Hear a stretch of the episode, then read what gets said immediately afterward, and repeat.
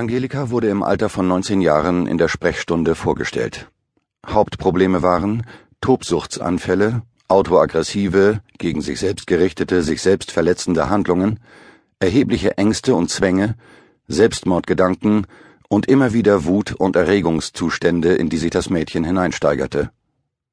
Angelika war das vierte und jüngste Kind ihrer Eltern, ihre älteren Geschwister waren bereits alle im Studium, als das Mädchen vorgestellt wurde. Die Vorgeschichte ergab, dass die Mutter im zweiten Schwangerschaftsmonat einer Rötelnerkrankung ausgesetzt war. Ansonsten wurde der Schwangerschaftsverlauf als komplikationslos geschildert. Die Geburt erfolgte in etwa zum errechneten Termin, Größe 54 cm, Geburtsgewicht 4200 Gramm. Das Mädchen war sodann von Geburt an auffällig, es habe geschielt und habe bereits im Alter von zwei Jahren eine Brille erhalten. Es nahm zur Mutter keinen Blickkontakt auf, zeigte kein Antwortlächeln, zeigte auch keine Reaktion auf Geräusche. Deshalb wurde eine Untersuchung auf eine Hörstörung durchgeführt, die jedoch ausgeschlossen werden konnte. Ausgesprochen verzögert war die Sprachentwicklung. Deshalb wurde eine Sprachanbahnungsbehandlung eingeleitet. Bis zum fünften Lebensjahr habe das Mädchen nicht gesprochen, sondern nur unartikulierte Laute ausgestoßen. Erst dann setzte die Sprachentwicklung ein, und mit sieben Jahren konnte Angelika erste Sätze sprechen. Sie habe auch spät laufen gelernt. Allerdings sei sie bereits mit drei Jahren trocken und sauber gewesen. Angelika habe die üblichen Impfungen erhalten und alle vertragen. Im Alter von drei Jahren sei eine Schieloperation durchgeführt worden. Angelika habe einen Kindergarten besucht, habe dort aber isoliert in der Ecke herumgesessen und zahlreiche Stereotypien ausgeführt.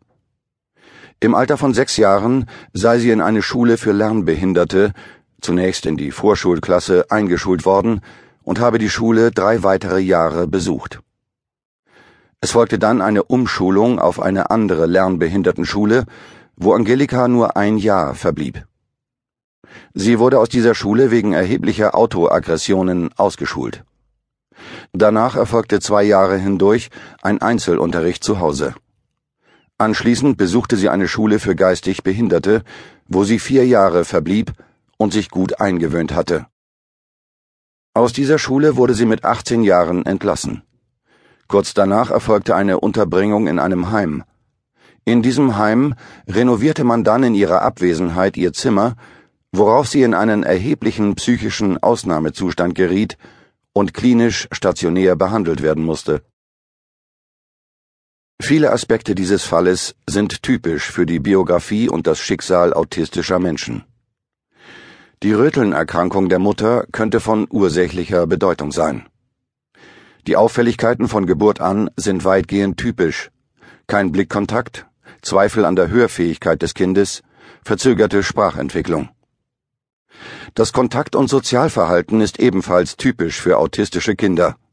Rückzug im Kindergarten, Vermeidung des Blickkontaktes, keine Kontaktaufnahme zu anderen Kindern. Autoaggressive Handlungen kommen relativ häufig vor.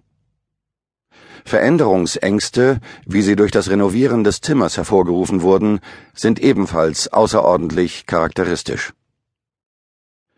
Im Anschluss an die stationäre Behandlung wurde die Patientin in einem heilpädagogischen Heim untergebracht, wo sie zwei Jahre verblieb, zeitweise weiterhin autoaggressive Handlungen zeigte, dann jedoch sich einigermaßen stabilisierte.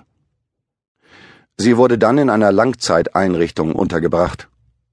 Trotz intensiver Bemühungen der sehr engagierten Eltern und vieler Fachleute blieb Angelika auch weiterhin ein kontaktgestörter junger Mensch, dem es schwer fiel, soziale Situationen zu erfassen, angemessen in diesen Situationen zu reagieren und jenes Maß an Selbstständigkeit zu erreichen, das für ein Leben ohne fremde Hilfe erforderlich ist